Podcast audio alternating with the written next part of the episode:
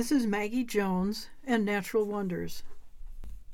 This week, a book by Fran Hamerstrom called My Double Life Memoirs of a Naturalist. Born in 1907, Fran's early life was one of privilege on the East Coast, very much part of society. And every expectation was for her to become a proper part of that society.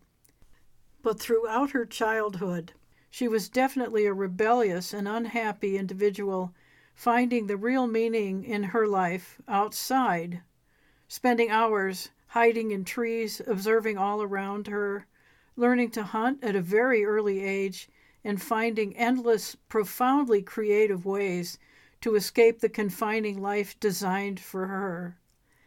She even spent a time as a successful fashion model to earn money to help her move towards what was to become a life of groundbreaking field work as a student of Aldo Leopold, studying prairie chickens, sharp tailed grouse, and raptors, and many more species. And happily for us, she was a writer.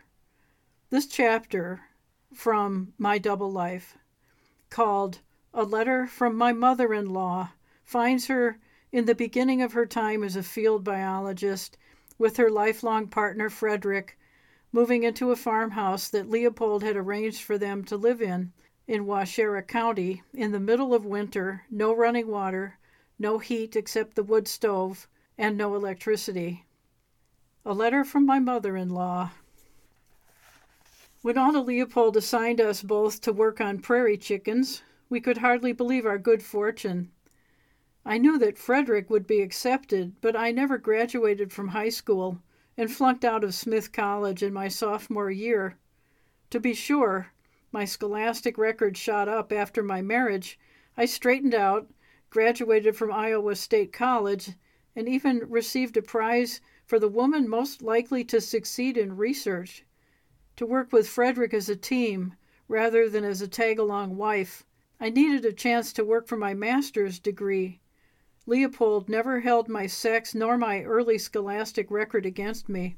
And now we were about to head for our first field assignment on prairie chickens. Leopold arranged for us to move into a farmhouse in Waushara County. Clyde Terrell, the kindly owner, said, Tell your students they don't have to pay rent. There are some broken windows upstairs. I hope they'll fix them. And I left some food up there once. Tell them they can eat it. He added, I wish they'd paper the kitchen, too. It was plain that some day he hoped to come back to a ramshackle old building that he had named Paradise Found. Frederick had a toothache. He was cutting a wisdom tooth. I drove the last part of the way so he could hold his scarf against his jaw. We bumped through snowdrifts, and at last the headlights picked up our new home. It was New Year's Eve, but for a fleeting moment I wondered whatever had possessed us to come straight from a party to move into a strange house after dark, in city clothes. I could see the rusted screen of the front porch flapping in the wind. Frederick was crouched low, holding his cheek. You just stay in the car. I'll go in and get the house warm. The key, we had been informed, was under a rock by the front door. In high heels, I fumbled around in the snow, which was getting deeper by the minute, to find rocks. There were several, all frozen down. I let quite a blast of cold air into the car looking for the jack handle. Want me to help you? No, I can do it. You just sit there. Using a chunk of stove wood from the shed back of the house as a fulcrum, I tried to pry the rocks up. It was hopeless. They might as well have been set in cement. Returning the jack handle to the car, I shouted, I'll have to break in. Frederick nodded without answering, but in a few minutes he joined me, and together, without splintering too much wood, we jimmied the door open. I'm sure that if he hadn't had a great deal of self control, he would have been uttering little moans of pain. It didn't take much persuasion to get him back in the car, to wait for the promised warm house. I built a fire in the kitchen stove. All it did was belch smoke, so I had to open the doors and windows to let the smoke out. Next, I tried the living room stove, an ornate heater with isinglass windows. The result was the same. Coughing and with stinging eyes, I aired the house thoroughly. There was a kerosene cook stove. We would have to make do with that. There were numerous cans that might have held kerosene. They were all empty, even the one with a frozen potato stuck over its snout. Dejected and thoroughly chilled, I went out to the car. Darling, do you think we can make it back to that last town? We have to buy some kerosene. We can try. The drifts were piling up, but we made it back with a big can of kerosene. We lit the stove for a few minutes to warm up our hands. Then we felt our way up the narrow stairway and found a pile of quilts. Acorns tumbled out when we lifted them, and they smelled like mice. But we put the pungent quilts on a creaky bed and crawled beneath them. Slowly, slowly, the aching cold left our bones, and we were warm. The next morning, frost tipped Frederick's eyelashes. They were long and black and curved, and the frost tipped every lash. He smiled in his sleep, and I knew the toothache was gone. At last he stirred and woke up. We dressed quickly. I had to get back into my finery because my field clothes were still in the car, but Frederick soon produced the duffel bags so I could change in the icy kitchen. Again, smoke belched from the stove. Frederick adjusted the doors and the damper and tried all the tricks he knew to get a fire started. I tapped the stovepipe with a high heeled shoe. We fought that stove with all the skill we had. Suddenly, the smoke went up the chimney instead of out into the kitchen. The fire caught and crackled. The house was full of food to augment our supplies flour, prunes, raisins, sugar, syrup, pancakes mixes, tea, coffee, dried milk, and unidentified pastes and mixtures. Only the coffee was labeled correctly. The flour was in a huge cookie can. Cookies, raisins, prunes, and some moldy bacon emerged from a fishing tackle box. I didn't find the jams and jellies for a long time. They were stored in milk bottles inside two big potato chip cans marked machine oil. The remains of a package of cornflakes contained more mouse and squirrel droppings than cereal.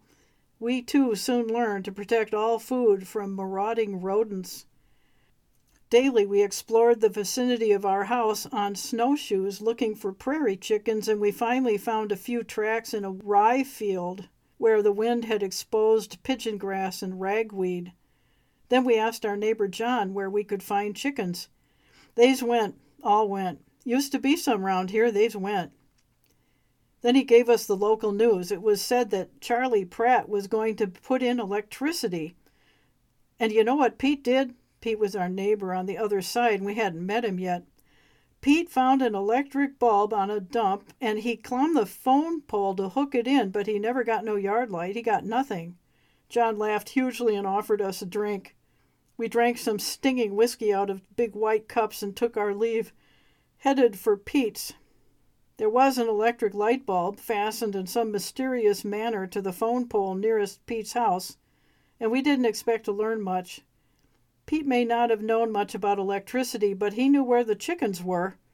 There's corn on the marsh. He waved his arm expansively toward the west. Too dry here, but the corn on the marsh grew good, and that's where the chickens are. He was right.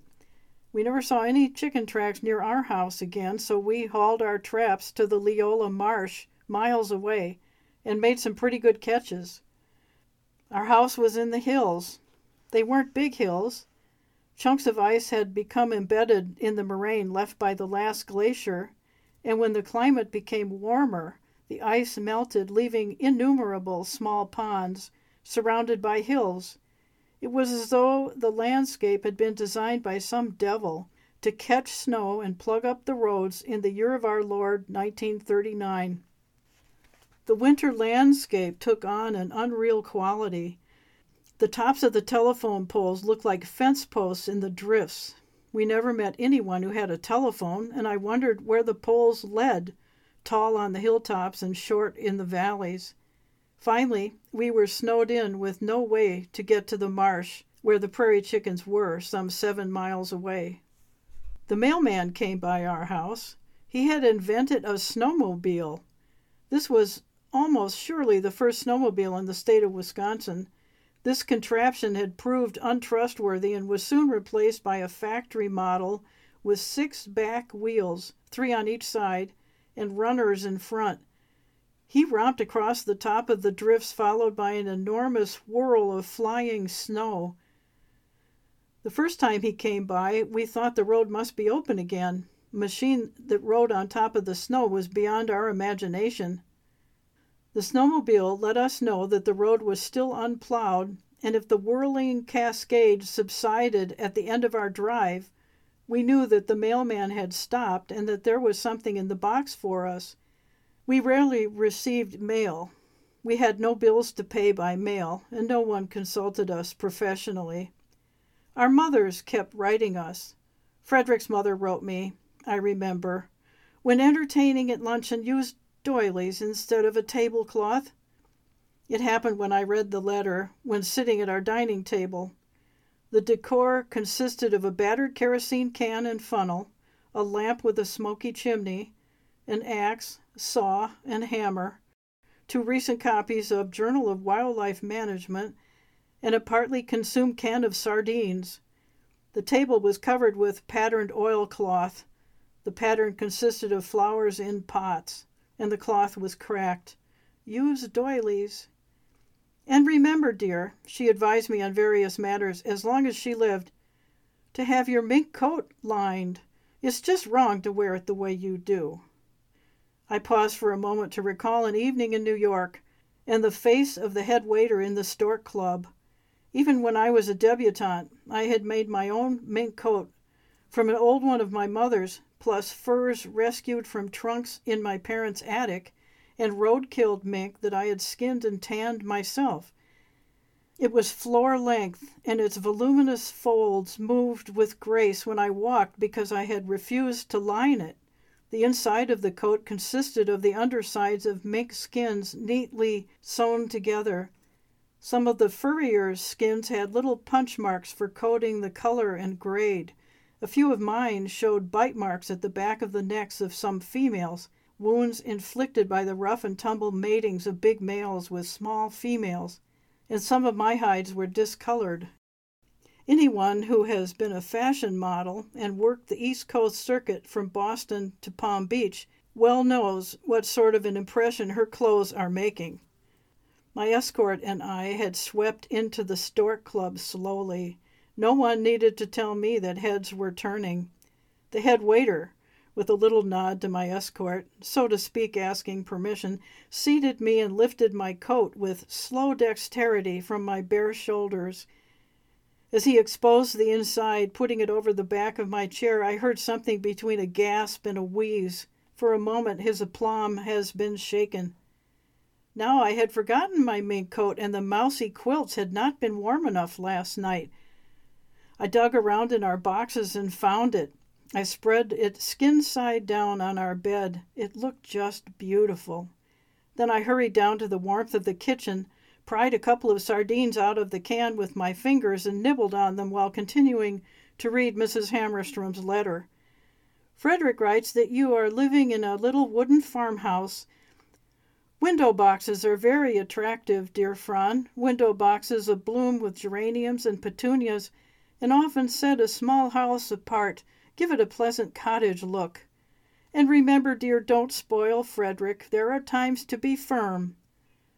Communicating with my mother in law was always something of a challenge. Dear Mrs. Hamerstrom, thank you for your nice letter and for reminding me of my mink coat. Our house would seem small to you, but it is just right for us. It has three bedrooms, a living room, a kitchen, a well stocked pantry, and a woodshed. It is pleasant to have the woodshed attached to the house. We never have to bother with wet wood, and sit by a snug, cozy fire every evening after the day's work is done.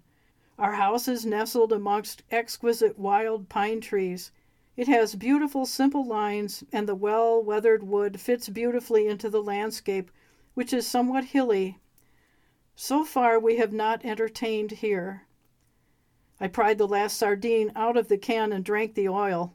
Those who have worked outdoors in cold climates know that the craving for fat and oil in the diet is intense, but I didn't think I'd tell her that. Then I came to the part about not spoiling Frederick, and I wrote exactly what I believe. I have every intention of spoiling Frederick. To soften it a little, I added, Men are to be spoiled. We both loved Frederick, but we saw him with different eyes. And that's the end of the chapter. Letter from my mother in law.